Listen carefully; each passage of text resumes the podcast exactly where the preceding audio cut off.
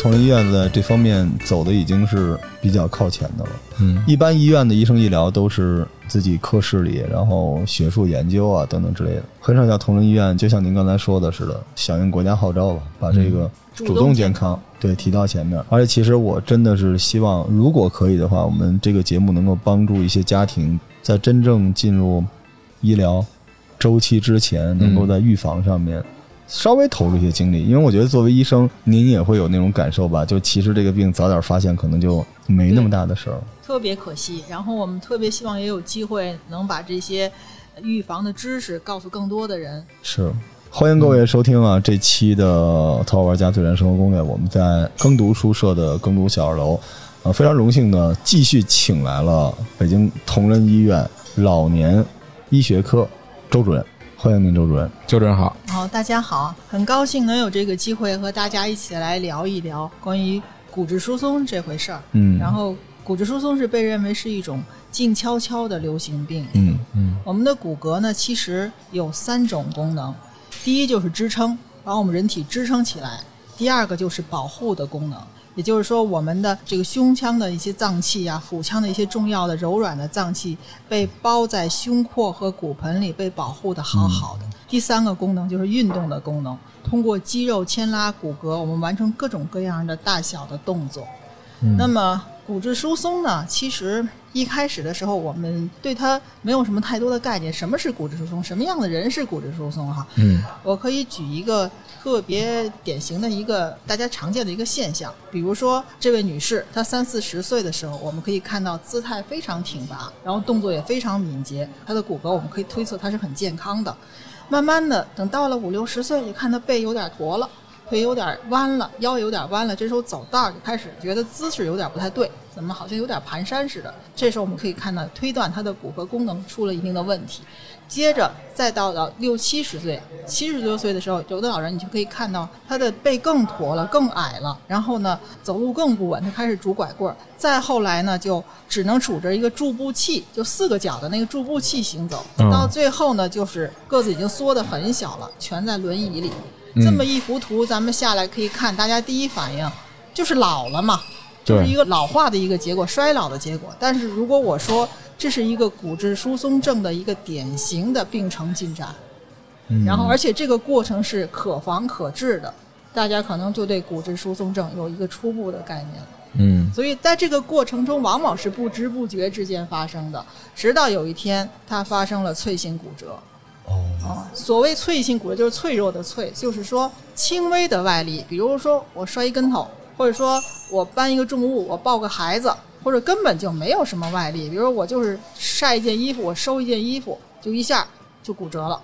我们就是收治的病人，比如有一位老奶奶，就是下雨，她收衣服，窗户外头把衣服收进来就腰疼，她说呀我抻着了，然后呢她就躺床上躺了一个礼拜，越躺越疼，到我们这儿一看，腰椎压缩性骨折。哎呦，这是一个结果，但是整个的前面的过程是一个漫长的一个进展的过程。在任何时候，哦如果早期发现、早期干预，就不会出现这种情况。嗯所以大概就是这是骨质疏松症的一个这个初步的这个概念吧。嗯，周主任，像这种骨质疏松是专属于老年人的吗？是只有老年人才有这种状态吗？其实骨质疏松症在各个年龄段都有可能发生。然后我们一般呢，从医学上把它分为两部分，一个原发性骨质疏松，就是说这是大部分的，嗯就是一部分是叫做绝经后女性，就绝经后女性五到十年之内，它就慢慢就出现了骨质疏松。嗯一种叫老年性骨质疏松，就是七十岁以上的老年人，包括男性，他发生的骨质疏松；还有一种叫特发性的骨质疏松，往往见于青少年，嗯这是原发的。哦然后呢，还有一些继发的骨质疏松，就是有明确疾病导致的，比如说甲亢、嗯甲状旁腺功能亢进、皮质醇增多症、性腺功能减退，甚至类风湿、类风湿性关节炎呀、什么胃肠道疾病啊、血液疾病都可以导致骨质疏松。嗯那这个骨质疏松的最后如果不处理它，结果就是骨折哈。对，骨质疏松呢，它有个外号啊，叫 “silence killer”，寂静的杀手。它一开始是没感觉，几乎也不怎么疼。如果是原发骨质疏松，它几乎是没什么症状的。然后就可以看到身高慢慢变矮，有时候步态也不行了，体型也改变了，直到发生一次骨折，一次轻微外力就发生的骨折。最常见的，比如说手我摔倒了，往前一趴，腕部的骨折折。第二，我做了个屁股墩儿，然后一屁股坐地上，腰椎的、胸椎的压缩性骨折。第三就是侧倒，这是最严重的，叫做髋部的骨折。咱们大腿哦根部髋部的骨折，这是骨质疏松里最严重的并发症。一旦发生，百分之二十的人会在一年内死亡。啊啊，髋部骨折，哦因为什么？他不得不长时间的卧床，哦特别是老年人卧床以后导致的，比如说肺部感染，然后褥疮、尿路感染、心衰，各种脏器功能的衰竭都会发生。然后百分之三十的人呢，他就永久性的残疾，百分之四十人就不能再独立行走，然后百分之八十人呢，至少要丧失一项独立的活动能力。所以说，哦髋部骨折是咱们骨质疏松症最严重的这个并发症。哇，这么可怕，对所以老年人不能摔跟头嘛，嗯，一摔那块儿就容易折了。对。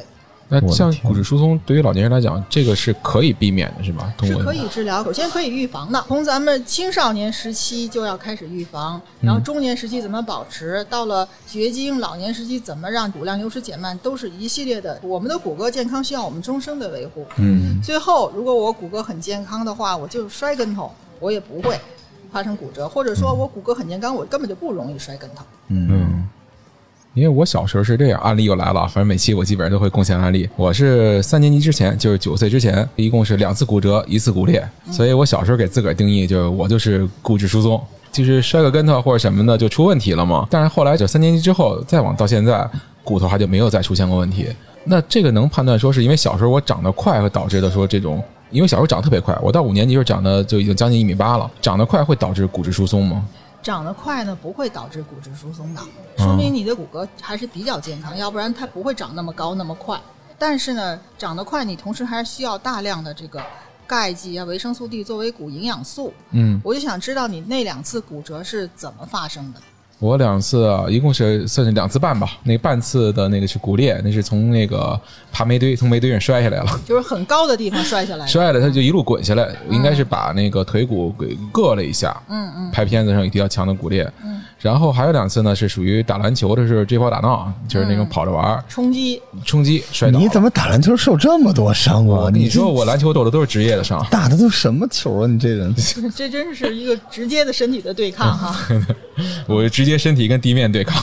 所以说呢，康老师的这两次骨折，首先肯定不是骨质疏松性骨折。哦我们来判断，就是骨质疏松性骨折或者称为脆性骨折，一定是它这种骨折是由于暴力的，还是非暴力的，或者轻微外力引起的损伤。你这个明显是一个从高高的煤堆上会被人很重的撞击，嗯这是一个很明显的一个暴力的骨折。嗯然后呢，骨质疏松骨折就是我做个屁股墩儿。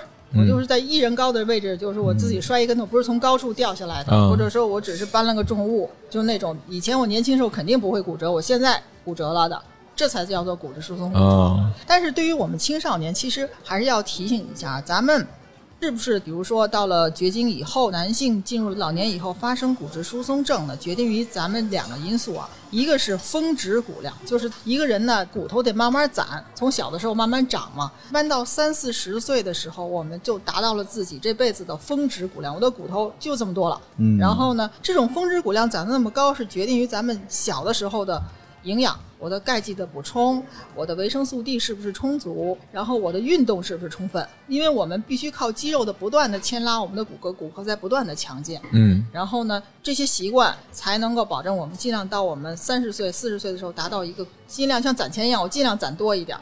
然后接着到四十岁和五十岁之间的时候，我们要尽量的保持我们的骨量，那就要求我们的生活习惯，比如我们到了青年工作以后，中年期的时候，我是不是久坐不动？嗯我不爱运动了，我不爱晒太阳了，因为维生素 D 不足，或者女孩子我要减肥，然后我吃素，我要抹防晒霜，然后等等等等这种习惯。防晒霜都不行。是，后面我会跟大家解释为什么防晒霜哈。接下来呢，就是说我还有不好的习惯，我喝碳酸饮料，然后呢，磷酸啊，高盐的饮食，因为导致钙从尿液流失，嗯，然后还有咖啡嗯这种东西也是容易让那个钙通过尿液流失的，还有喝酒，大量的喝酒、抽烟，都是一个导致我们到了中年阶段骨量要流失的这么一个基础。不良的生活习惯。那么我们在五十岁之前，男性在六十岁之前，我们尽量保持这个骨量不丢。嗯等到了女性绝经以后，因为大量的雌激素的流失，雌激素是特别好的一个骨保护素，雌激素一下子断崖式的下降以后呢，骨量会快速的流失，哦，大概平均每年会丢失百分之一到二的骨量。哇，天哪！女性，然后呢这要，再活一百年可怎么办呀？然后呢 没 事变成海蜇了。所以说，女性呢，如果她就因为经历了十年的快速丢失期，从绝经，比如中国人平均绝经年龄在四十九岁，嗯，我到六十岁之前我丢了十年，然后当到八十岁的时候，女性可能是成为她的骨量是她的峰值骨量，就是丢了百分之三十到五十，哦，哦，而男性呢，他的这个性腺激素能力的水平呢是慢慢下降，不像女性是个断崖式下降，它是慢慢下降，而且是一步一回头，嗯。所以说它大概会丢失它骨量每年会丢失百分之零点五，它很慢。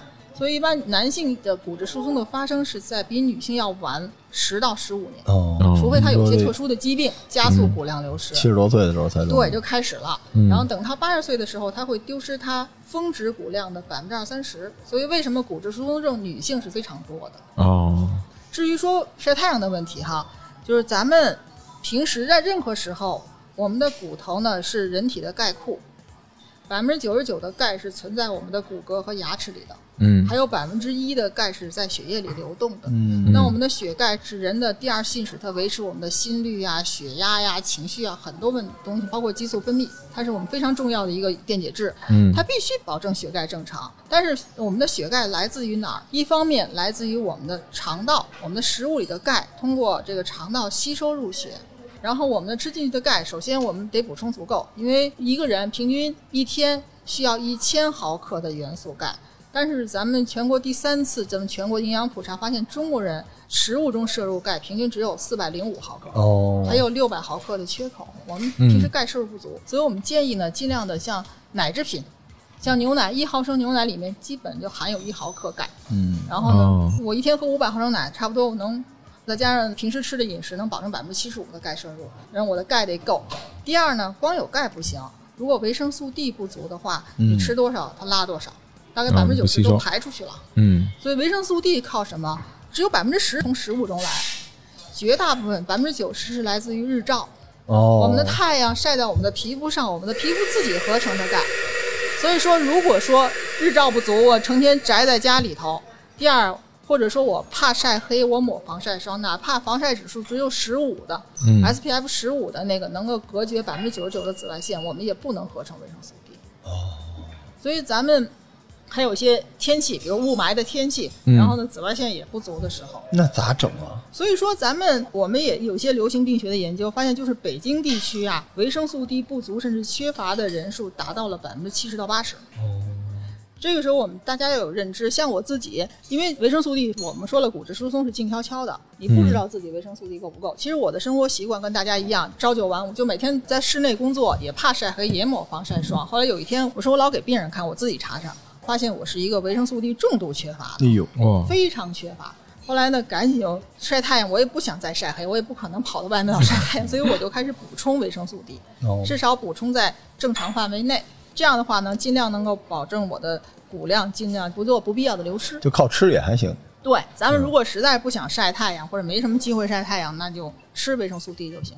啊，一般一天一千单位，就是有卖的那种维生素 D 三，嗯，吃就行了。嗯但是我们也希望青少年多晒太阳，还要自己的皮肤合成最好。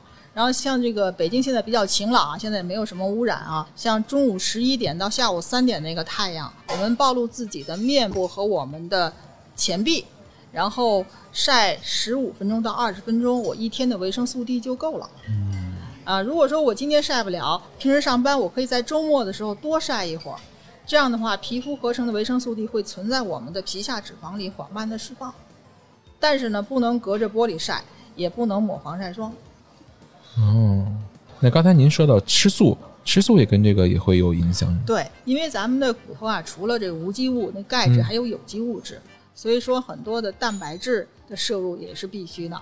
嗯，然后我们一般来建议呢，就是说每天摄入蛋白质一克到一点五克每公斤体重每天。如果一个人五十公斤，一天要至少要摄入五十克到七十五克的蛋白质，但也不能过量摄入。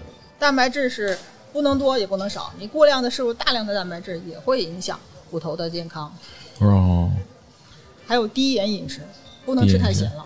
因为吃咸了就是也是促进这个，因为含钠嘛，嗯。然后呢促进这个钙从那个尿里都排出去了，所以我们的饮食要求是高钙、嗯。低盐、嗯。适当的蛋白质，嗯。不含维生素，比如说维生素 C、维生素 E、维生素 A、维生素 K、嗯这些。然后呢，维生素 D 靠的我们是晒太阳。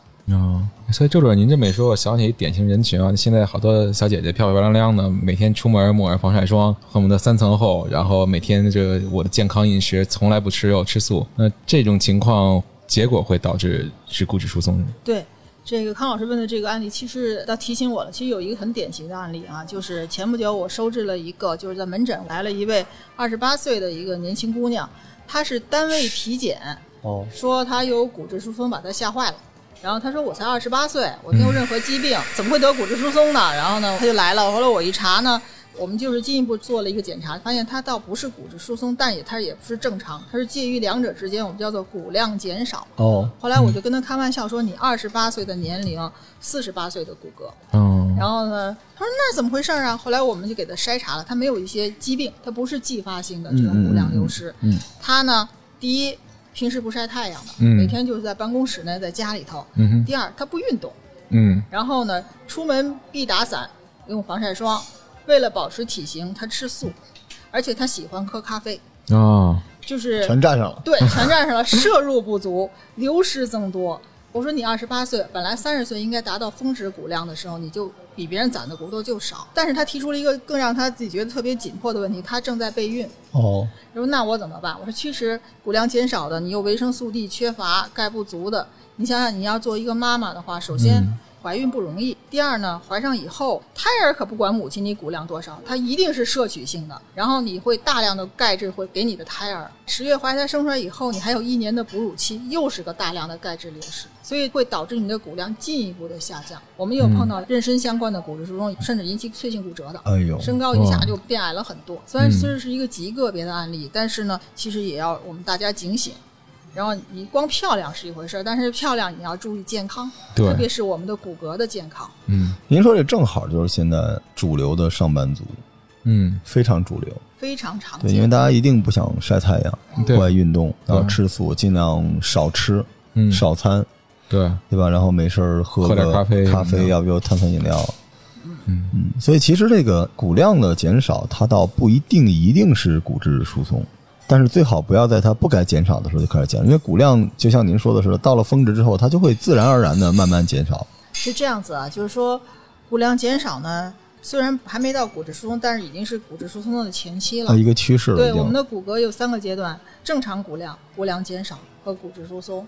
目前呢，中国已经是全球骨质疏松人数最多的，已经在二零一零年前的统计就已经达到七千万左右了。哎，那么骨量减少人群达到二点一个亿，哦这就是一个冰山的一角啊，就是告诉我们骨骼不健康的人数有多么的庞大。然后我们发现呢，就是说发生脆性骨折的，除了骨质疏松症的患者，还有很大一部分是来自于骨量减少的人群，并不是说我骨量减少我就是安全的。如果发生一次跌倒，它照样也骨折。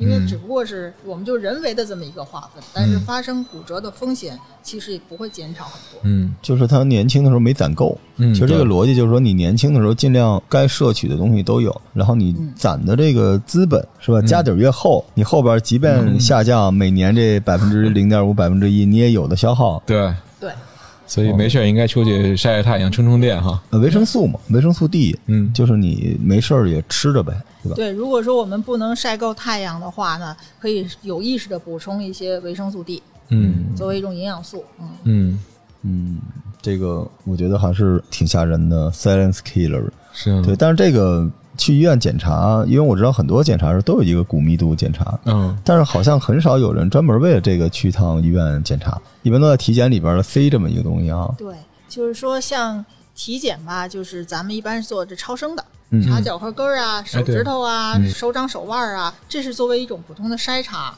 如果筛查出怀疑你有骨质疏松或者说骨量减少的话，就进一步到医院来。我们一般要做这 X 线的，叫 DEXA 法，然后是目前世卫组织的一个全球的统一的标准，就是查我们的腰椎和髋部，就是最怕骨折的我们的中轴骨的两个部位。然后这个时候我们根据它的骨量来确定您是正常的，还是骨量减少了，还是骨质疏松，然后进一步的给予不同的干预。嗯，然后还要抽血，看看维生素 D 缺不缺，嗯还有它的这个骨骼的那些细胞，成骨细胞和破骨细胞的活性现在是什么样？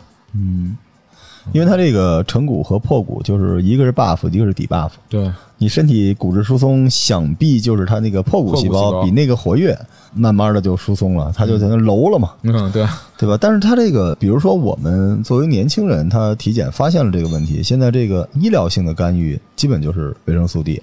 是这样子，就是如果年轻人发现自己有骨质疏松，肯定是得去专科来检查。嗯然后第一呢，我们确定他是还是不是，因为有的 B 超发现是骨质疏松到我这儿是正常的。嗯嗯嗯。然后呢，如果是的话，我要找原因，因为年轻人因为骨质疏松毕竟还是以老年人为主的，嗯或者绝经后女性的这为主的这个疾病，那是生理性的一个衰退。嗯那么如果你年轻，就说这是不太正常的，嗯不是正态分布的那部分人群，嗯那我一定要找原因，是不是有其他的疾病？对，说不定能查出别的。对，它有什么其他的，比如说其他腺体的甲状腺啊、甲状旁腺、肾上腺、性腺，然后血液系统、胃肠道的有什么其他疾病，一定要找到它的病根儿。然后呢，如果确实没有的话，那我要看他的日常的生活习惯有什么不良生活习惯。然后呢，缺什么咱们该补补，然后尽量的趁他年轻的时候让骨量再长一长。嗯嗯所以这个吃保健品，这个就钙类的钙片什么的，这还是应该吃的。对，像咱们呃一个人一天需要一千个毫克的元素钙，如果说我一天我能摄入一千毫克，比如说我能喝两袋奶，嗯，我就不用再补什么钙了。如果我确实是乳糖不耐受，有的人一喝这个就拉肚子，对吧？嗯然后我不能补奶制品，我就可以吃点钙剂。比如说我差个六百毫克的缺口，我就吃六百毫克的有钙剂，它上面有写我这个钙片一片含多少毫克的元素钙。嗯我反正我缺六百毫克，我自己吃多少就完了。然后呢，同时呢，我最好如果自己回想一下，我平时是不是爱晒太阳？我 每天我晒不够二十分钟，我呃是不是不抹防晒霜？嗯，对那，我就肯定维生素 D 是不足的。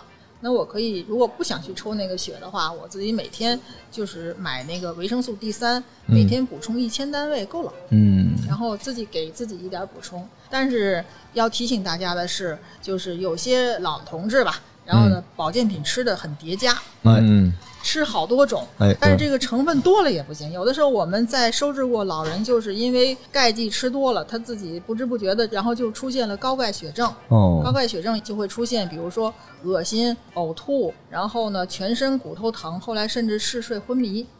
然后有的甚至因为高钙危象引起的就是心律失常，然后心跳骤停，甚至嗯尿毒症都有过。这然后呢，骨头里这所以说嗯补充不管是钙剂和维生素 D，一定是要有医生的指导。然后呢，不要保健品叠加，刚刚好是最好的。任何事物就过犹不及。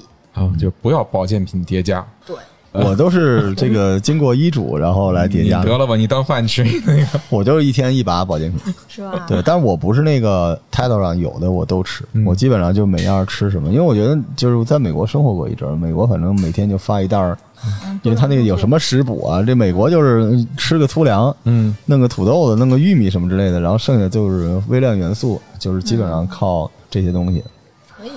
对，这这就你看，人大夫都说可以，起码我有这个意识。对，但你要知道你吃的这些成分是什么，对对对对对不能吃多。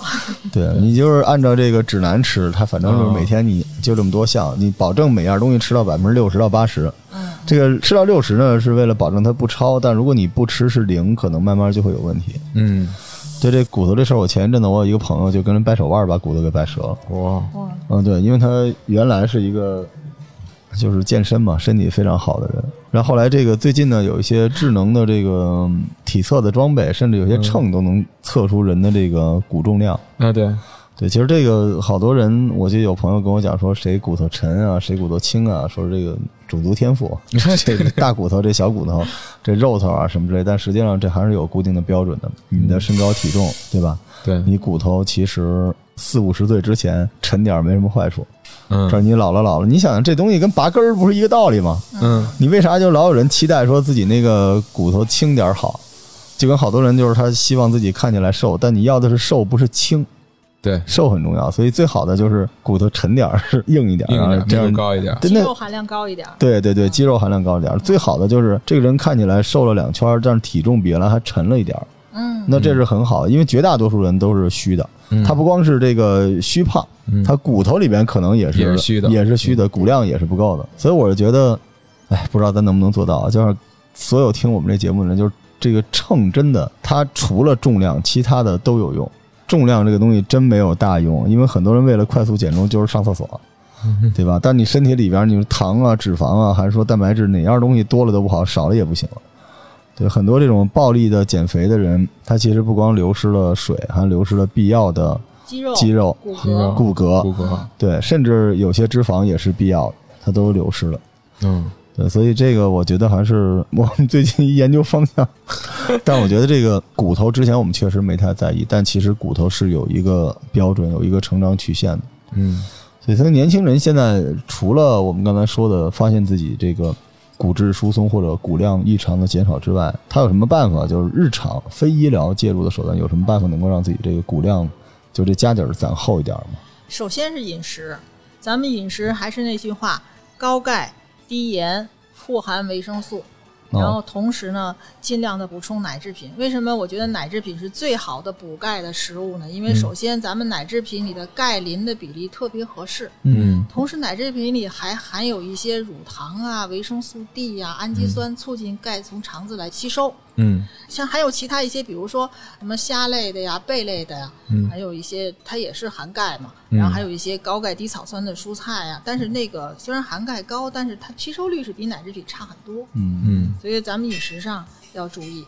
嗯。第二呢，杜绝一些不良的饮食习惯，比如说碳酸饮料，嗯然后，呢有一次他在喝很多杯咖啡啊，说嗯喝一两杯没事儿，但是有些文献就是说，你天要喝六杯以上的咖啡的话，它就是和骨质疏松、骨折是相关的。哇，那我全中了。，然后呢，蛋白质呢要摄入，但是要适当的时候，不能食素，也不能过量，嗯，这都是咱们的这个饮食方面的。而且蛋白质也不能过量。对，不能过量，过度的高蛋白也对我就是一个负面的影嗯响。它这个我替可乐说一句啊，这个碳酸饮料呢，实际上它里边含这磷呢，就一听可乐的含的磷还没有一百毫升的牛奶里面的磷多。嗯但是为什么还是喝牛奶呢？因为牛奶除了磷，它大量还补钙，嗯它那个磷对于钙的负面效应远远低于它那里边富含的钙。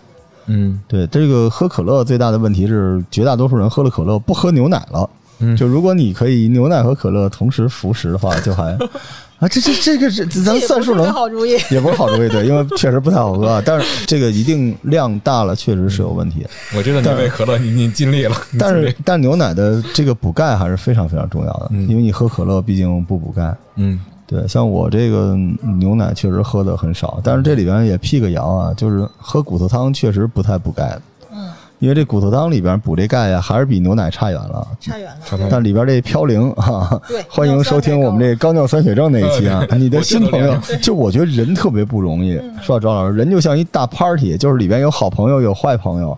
然后你有时候你点上一盏灯，然后把门一开，大家快来吧，好的来了，坏的也来了。嗯而且他们都在同一个房间里面。嗯你觉得好喝的东西，最后那个高尿酸血症来，飘零来了，说哎你你这地儿你叫我了吗？没有啊，没叫你，那我也来了。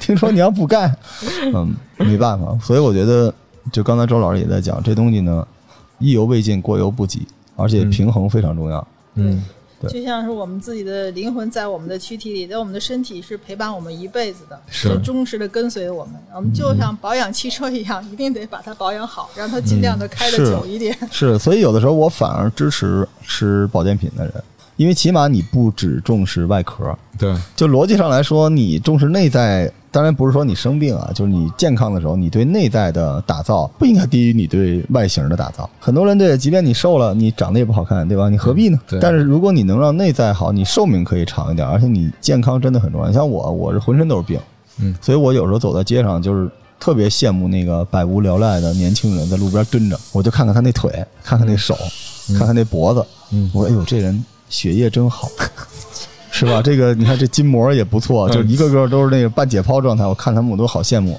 我觉得我现在有那么多，样子，您知道，就是我有那么多要做的事情，但是我这身体不允许。就你到一定年纪，可能刚好是你要出成绩的时候，你的身体就各种信号给你，它特别打击人。嗯但实际上，你早年间稍微重视一点儿。就我觉得中国好像在我小的时候，八十年代初，就是特别号召大家喝牛奶。对，最后阻断牛奶这件事情呢，是有出现了大量的饮料，因为饮料比牛奶好喝。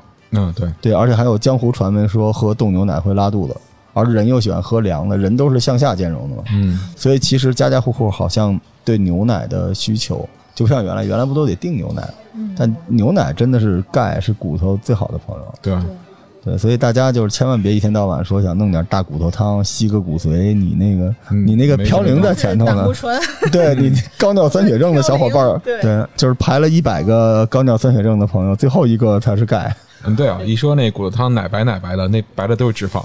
对，飘的就是那个甘油三酯，最后最后你你成为一个痛风的那个骨头非常沉的人，你图啥？而且确实骨头汤对补钙没有太多的作用，还是奶制品。然后如果说我是喝牛奶确实拉肚子，可以喝酸奶，哎，可以吃奶酪，嗯反正奶制品有很多种。对。嗯，你看内蒙古的同学们笑了啊，这个你像真的人家身体就是好嘛，人从马上摔下来啥事都没有，七十岁还骑马呢，倒骑马。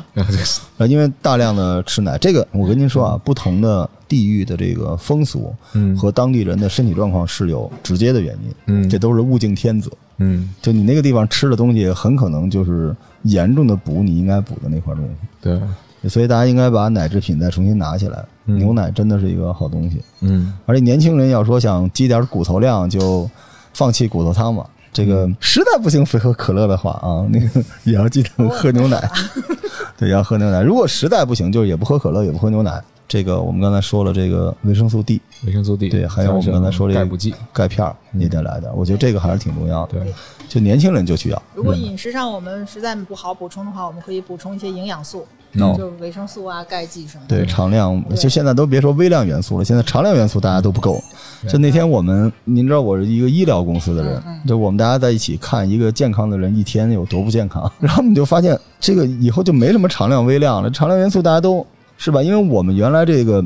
日常的饮食和日常的消耗，就是现在整个中国的这个餐饮体系属于特别不健康的时候。嗯因为整个人类现在别说人类了，就是说咱中国人就是可以暴饮暴食，而且不怕浪费，也就这几十年的事儿。对，这几十年不足以我们这个地区的人种进化出更平衡的一些 DNA 吧？不可能的，那都几万、几十万年来。嗯所以现在就是大家这一批人都是我们乍富的牺牲品，所以太辛苦医疗的人员了。嗯你想想看，这些东西全都是富贵病。对对，咱们现在像高血压、高血脂、糖尿病、冠心病、高尿酸血症、痛风这类，其实都叫做生活方式病。全都是生活方式病。然后这都是可以改，都可以预防，通过那个改善，然后呢，甚至可以根治的。是，然后我接着罗老师那刚才话题，刚才罗老师说的那个例子我特别感兴趣，就是一个内蒙的七十岁骑马都可以，然后从马上摔下来也没有问题。嗯除了它的奶制品，还有日照，是，这是第二关键的。是的，是的。如果说没有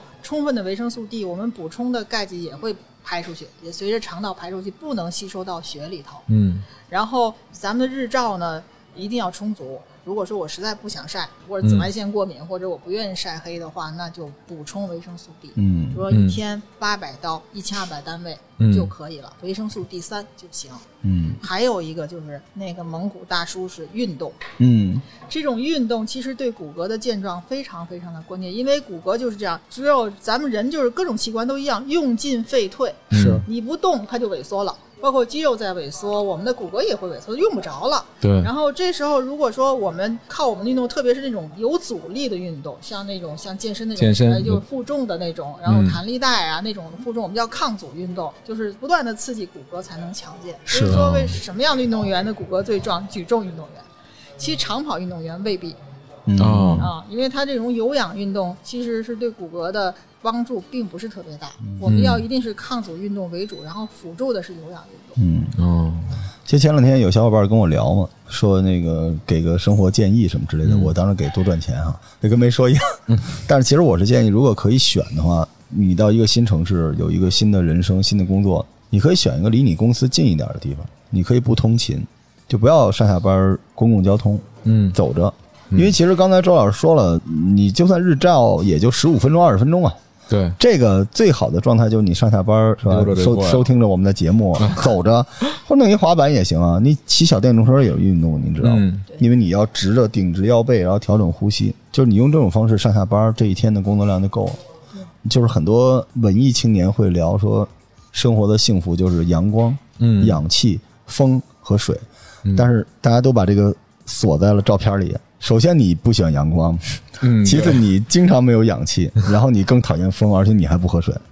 我们前两天就研究另外一件事，就是人现在这个，嗯、氧舱这件事情，高压氧舱对于负离子这些对于我们的生活有多重要？因为现在身体现在用高压氧舱往里面打氧，嗯就你现在人类氧气你都是缺的，就光论我们刚才说这些常量元素了。所以其实我希望就是下一代孩子，不是说我们的下一代，就是现在快毕业的这波孩子，因为学生时代我们不用担心，嗯肯定跑来跑去的，而且也会有劳作，对吧？也会有日照。嗯当你工作的时候，你开始进入社会的时候，你是有机会重新整理一下自己这东西。就因为如果人类已经这样了，那下一代人你就有没有一个对策？就像我们这一代人小的时候会被要求喝牛奶，那下一代小孩就是你能不能知道你每天需要日照二十分钟，然后你要该补什么补什么，少吃大骨头，嗯然后多喝牛奶，然后呢，你还能通勤，还能运动。因为实际上，我们刚才看到了，就是我说那个高尿酸血症那朋友，不光是坏朋友来，好朋友也是一样的。您发现，就是我们现在整个咱们同仁医院这个系列录了十多期了吧，都快。对，所有的这种器质性病变之前的这些危险信号再往前，它的不能说治疗，但是这个医疗的这种干预，或者说我们叫生活建议的手段都很像，嗯，就是这些东西，就是这些东西。就是一个健康生活方式。还有呢，如果说我不能保证每天晒十五分钟到二十分钟，可以在周末的时候哎。我集中晒，嗯然后我可以晒一两个钟头。周末就是十五分钟乘七是吗？对，这个特别好特别人性 还能这样？对，因为维生素 D 呢特别好，它如果说它多了，它会存在我们的皮下脂肪里慢慢释放。哦，它的半衰期将近在二十九天到三十天，哦，所以说咱们可以攒一块一块给补充、也行，不用连续打卡，不用你看那个连续打卡。非洲的兄弟们，就是老天对人很公平啊嗯，赐予他们健康的体魄，而且骨质疏松本身这个好像是白色和黄色人种比较容易，嗯。黑色人种好像本身，就白种人比黄种人要更容易发生，那么黄种人比就是黑人又更容易发生，嗯。确实有人种的问题。嗯。但是其实人呢，是不是有那峰值骨量多少啊？嗯？百分之七十决定于我们的这个遗传，哎，哦。还有百分之二三十决定于我们的后天的生活习惯。嗯然后，其实维生素 D 我们为什么那么强调呢？就是因为它除了我们促进我们钙吸收，让我们有充分的血钙，嗯不至于从骨头里往外释放，就是坐吃山空。嗯还有它有特别好的骨外的作用，嗯就是它有抗感染，然后抗自身免疫疾病，还可以哦抗肿瘤的作用。哦，因为维生素 D 是怎么发现的？就是在十七世纪的时候，欧洲工业革命、嗯那时候就是空气污染特别严重，嗯在多少年以后呢，就出现了一大批佝偻病的孩子。就是嗯骨痛啊、骨骼畸形啊那种找不着原因。后来发现呢，通过阳光、通过晒太阳或者吃鱼肝油能够治疗这些疾病。然后就又又发现了，这种晒太阳还可以治疗牛皮癣。牛皮癣是一种自身免疫性疾病，然后同时还能治疗肺结核。这这肺结核是一种感染性疾病。最后发现了原来是维生素 D。所以我们的维生素 D 呢，除了骨骼本身的作用之外，它还有骨外的效应。嗯，希望将来有一天能够专门做期专辑，就致敬一下维生素。嗯你对医疗越了解，越发现它为什么叫维生素，嗯，它对人太重要了，对得一直往下发明，一个一个一个的太重要了。对，对，还有一个就是我们日常生活中啊，嗯，因为之前有朋友跟我说过，说这个跟骨健康有关的东西，咱们刚才说了不能吃什么，但是这食补方面，您知道我是一中医大夫啊，没事老建议大家吃点儿，因为其实有些不好把握的是，你不太知道你怎么能够吃到您刚才说这一千毫克，一千单位的一千对您说是钙哈，钙是对一千毫克，一千毫克的钙。啊现在说就是酸奶、牛奶肯定没问题，然后豆制品应该是很补钙的。豆制品里头含有钙，但是它这个吸收不行。嗯如果要像用食物来补钙的话，豆制品呀、还有一些像这个紫皮洋葱啊，还有油菜呀、芹菜呀，它都是高钙低草酸的。嗯。因为高钙高草酸也不行，容易形成结石，对吧？是？这些蔬菜呢，是只是奶制品的一种补充，因为它不容易吸收。咱也不能大量的吃，你吃好多豆制品和喝喝五百毫升奶那是不一样的。对，如果你实在不爱吃这东西呢，这个奶制品还有一个方向啊，就比如说一个芝士，啊，对哦，这个好奶酪嘛是吧？奶酪。奶酪是可以的，嗯，嗯，冰激凌，冰激你看凌不可以。你看我多费心啊，为了让这帮这 奶酪可以哈好，还剩一奶酪酸。奶，嗯，这期节目酸奶、奶酪，这个碳酸饮料算死里逃生了，就是但是少吃啊，碳酸饮料必须要先喝奶，喝完奶再喝碳酸饮料。可尔必斯就是这么来的。哦，啊，对对对对，奶加碳酸饮料，嗯，这图什么呢？这跟拿铁一样是吧？咖啡也可以喝，对对对对是在碳酸饮料里加奶，还是奶里加碳酸饮料？那绝对不一样。对对对，主要是奶，主要是奶。但如果就一般一天能够保证喝这么一杯牛奶的话，基本的钙差不多了吧？您看啊，就是说咱们可以换算，就是一毫升牛奶含一毫克元素钙。OK，嗯如果我喝一千克牛奶就够了。那得一升牛奶。对一升牛奶对，如果说我只能喝七百五十毫升，那占百分之七十，剩下的我靠食物中也差不多补齐了。嗯如果说我只能喝三百毫升牛奶，你可能就差一点。哦，然后比如说我自己算算，大概我一天能摄入五六百毫克的钙元素的话，那我还差四百毫克的缺口。嗯然后我很担心我骨质疏松的问题，然后可以补充一些钙剂、嗯钙片儿就行。嗯来来块奶酪。啊，嗯，就如果血糖没有问题的话，就是放弃热量，可以来这个。所以你看食补，它真的因为人本身在原来就靠吃的东西来补气就这是一个自然选择。所以实际上大家千万别觉得吃东西补这个东西看起来特中医、特别那个民间偏方，其实不是的。嗯正常的情况下，你通过进食能够补这些东西，就跟刚才周老师说，通过光合作用来补这个，其实是更好的。对，很形象，光合作用。对，嗯就是希望大家能够管住自己的这个吃的东西。这管真的不是说，因为我觉得跟健康比起来，减肥还在其次。还有一种就是，其实如果你健康了，你也没什么肥可减。对，就每个人这个有一说法，你天生是什么样就什么样的，就千万别跟那个对你看我都已经认命了，哎，这这东西我跟你讲，就是还是那句话，你的身体就是一个轰趴的房子，你轰出一些好朋友，进来一些坏朋友，嗯。但你轰出一些坏朋友，进出一些好朋友，但是你这个轰趴里边，人很大程度上是带病生存。我特别不是说不喜欢，但是我特别觉得没什么大用，就说让你管住嘴、迈开腿，这个人都做不到，这就是圣贤，就是很难。但是其实你下一步要做的就是如何能够在不违背你人性的基础之上，尽可能的能好一点。而且你不用给自己翻天地覆的变化，你慢慢来。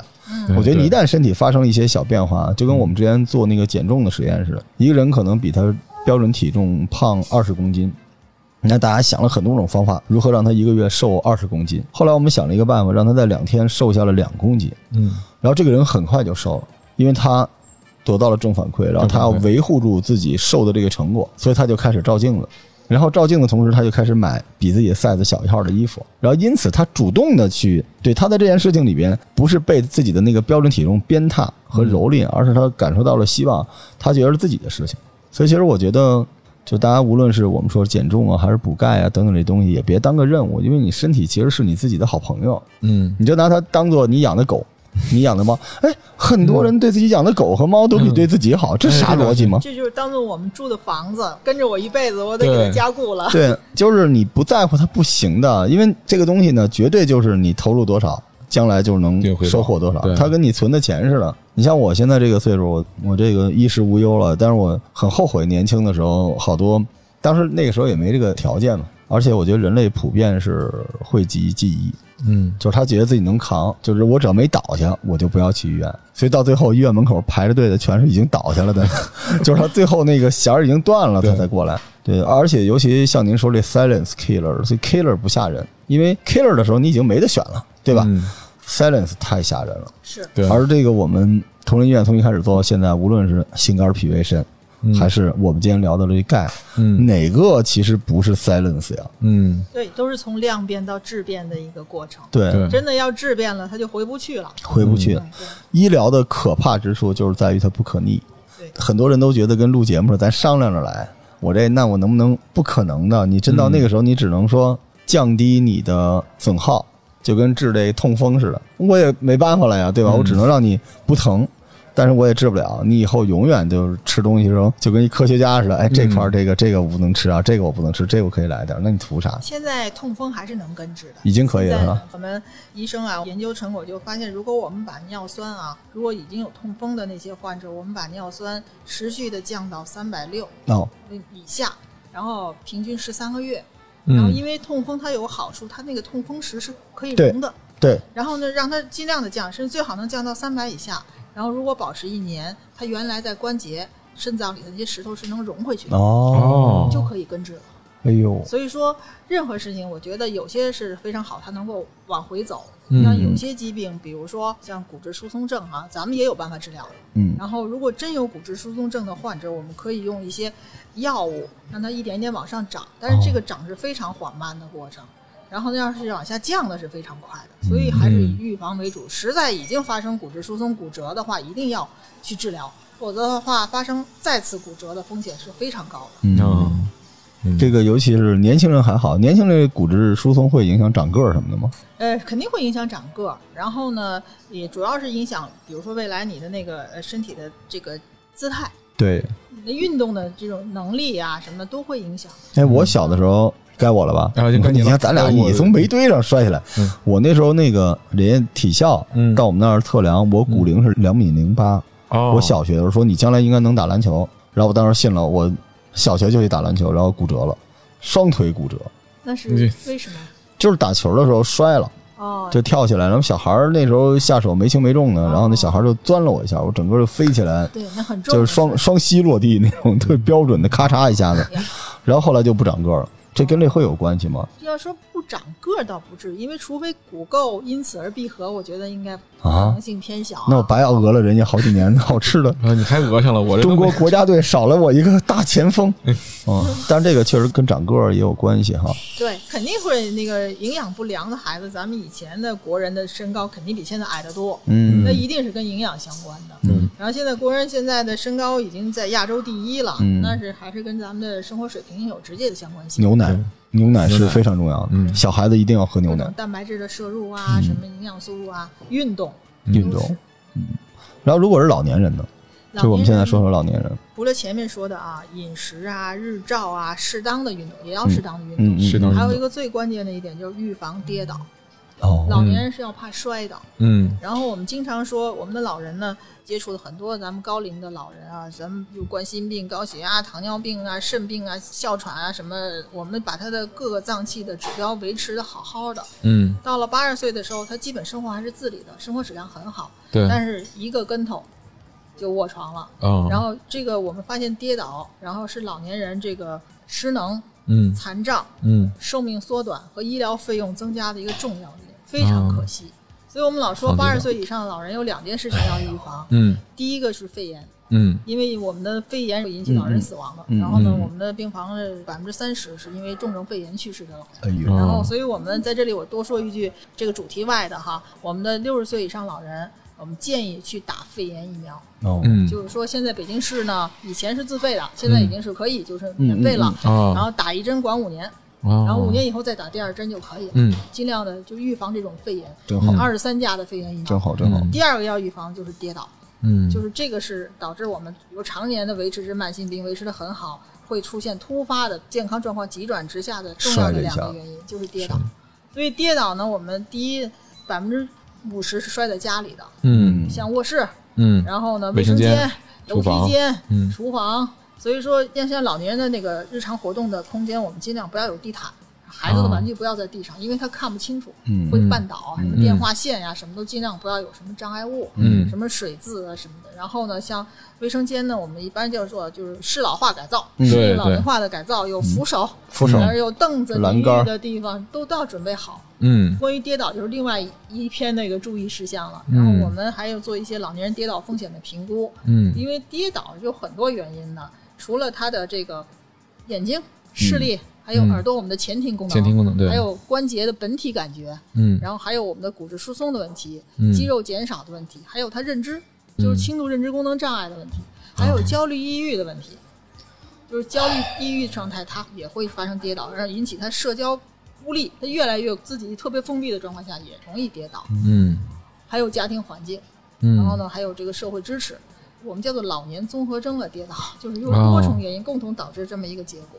跌倒才是杀手。嗯因为我之跌倒前在是最后的那一项，对，嗯之前是在全国老龄办工作过一阵子，然后当时我们的任务就是把全国的这个居家养老的那个数据调研上来，那里面就有非常吓人的数字，就是老年人身体急转直下，然后一直到去世，很多都是摔了一下，所以老年人居室做一些这种适老化改造还挺有必要的，就是嗯还有公共设施要对老年人友好。友好。对我觉得公共设施不能坑坑洼洼的，对那个砖头嗯起来也不修，真是很多老人就这么绊倒在公共场所。就其实老年人现在生活场景已经基本就是自己的那个小区，嗯就如果我觉得嗯社区养老，尤其是很多这个比较知名的大社区，白天的时候院子里面就是老人和狗嘛，年轻人都出去，那社区里边物业嗯也要注意，老年人出门倒是少，就是如果你社区里边有的玩，老年人也不用出门。嗯有些老小区他没办法要绕这个地方转，那路边上一定要有一些这方面的东西。但有时候你做完养老，你才觉得，因为这时代还是进步了。嗯要是五六十年前，老人活不了这么老。嗯对，对，除非是那种有人伺候的老人，或者是预期寿命越来越长了。对是，就是我们整个人类都在探索，就是怎么去 battle 死神嘛。但是核心是不明显降低生活质量、嗯生活感受的前提之下去做。所以一方面，老年人自己他能为自己做的事情其实不多，就是年轻人下一代的对老年人的陪伴，然后包括我们刚才说到的物业改造等等，这些年好一些。嗯我之前做养老，中国最大的问题是不是说没有养老的产品？因为中国你可以学台湾，也可以学日本。嗯你学不了美国、欧洲、台湾、日本，你可以学。但是中国当年的大问题是没有买方市场，嗯对年轻人就没有额外的钱来处理这些事情。但现在好多了，而且我觉得现在你冷不丁聊的这个话题，回头一看，就这些年，我觉得有些公共场所的这个遗老改造已经还可以。嗯对，因为老年人到了最后，他是不会在养老院的，因为国家也是说以居家养老为核心，社区养老和公共养老为补充。因为老年人在养老院，他能看到的就是死亡，嗯就是自己的老伙伴一个一个的嗯去。但是当他和孩子在一起的时候，他能看到希望。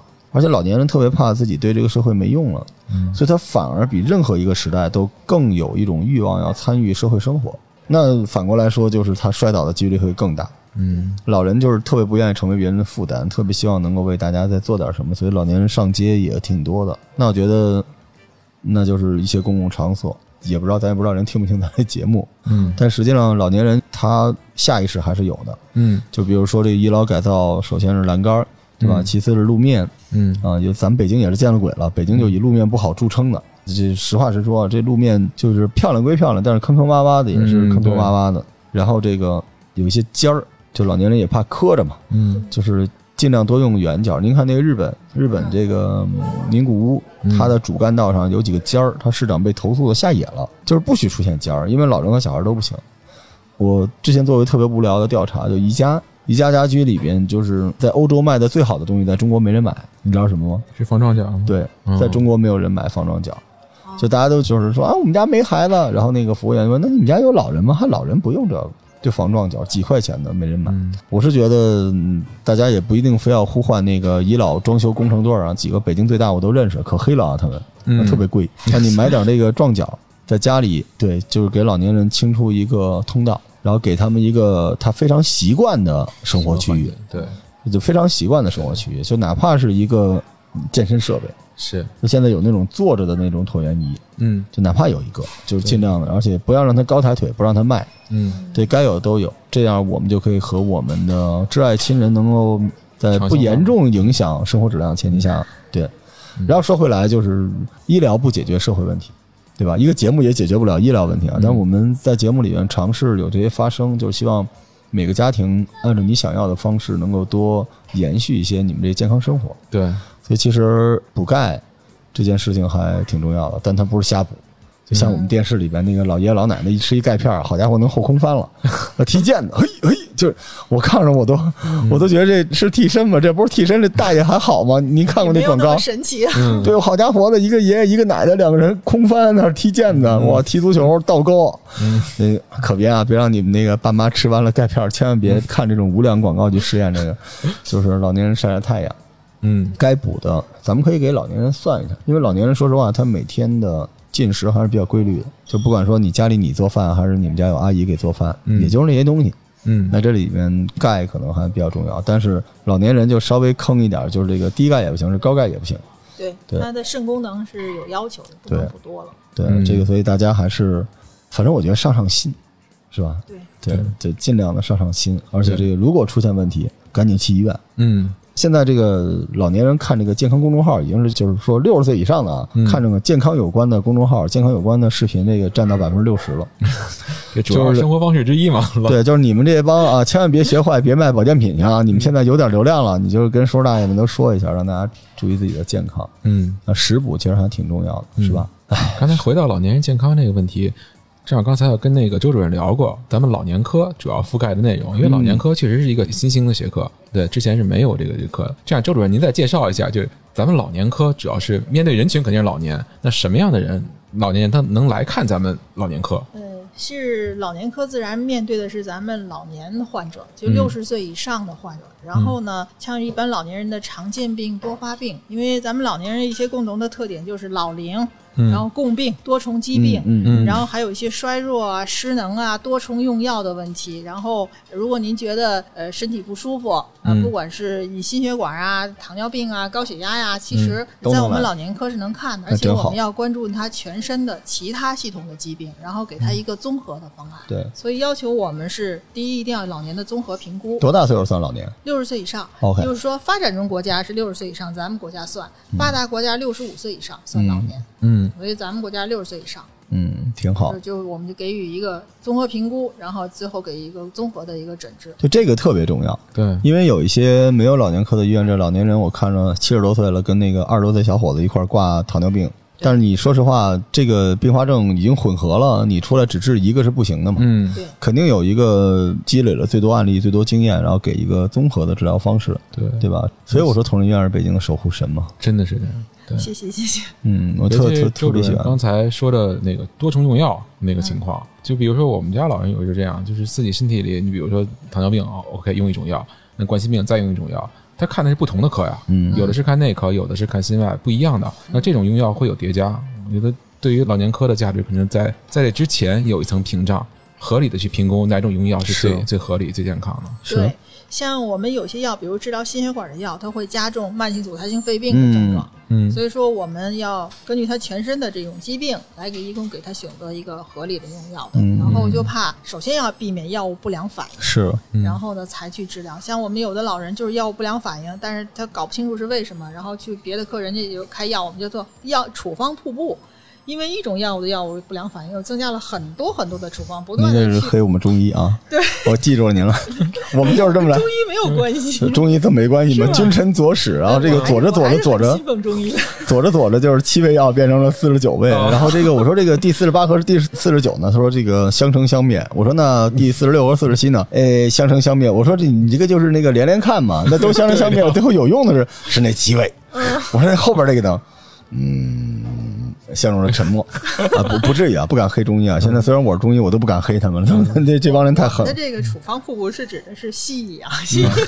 明白明白，我们就是又有个这么一个定义哈，有的是大于等于四种，或者大于等于五种药物，就叫做多重用药。哦多重药物之间是有相互作啊，用的，这个真好，我们必须这个真好要关注。嗯然后药物该用的用，然后该精简的一定要精简。嗯嗯，这个跟大家再解释一下，就是你真去看病，不是说咱们医生有那种无良医生，我相信这个非常少，只是现在我们刚才聊嘛，就主要是因为有无良的媒体，嗯。啊，不一定是无良医生，大家都喜欢看不好的事儿。医生，我相信绝大多数都是很好的，嗯。可是你知道，在比如你看了一个普通的科室，但是你知道他每天可能要看两百个到三百个人，你作为一个老人，你气急败坏说你给我开这个药，他可能也没有时间，也没有精力给你反映出，同时了解你其他的哪些科的问题，而且人呐，嗯，就是医生不问。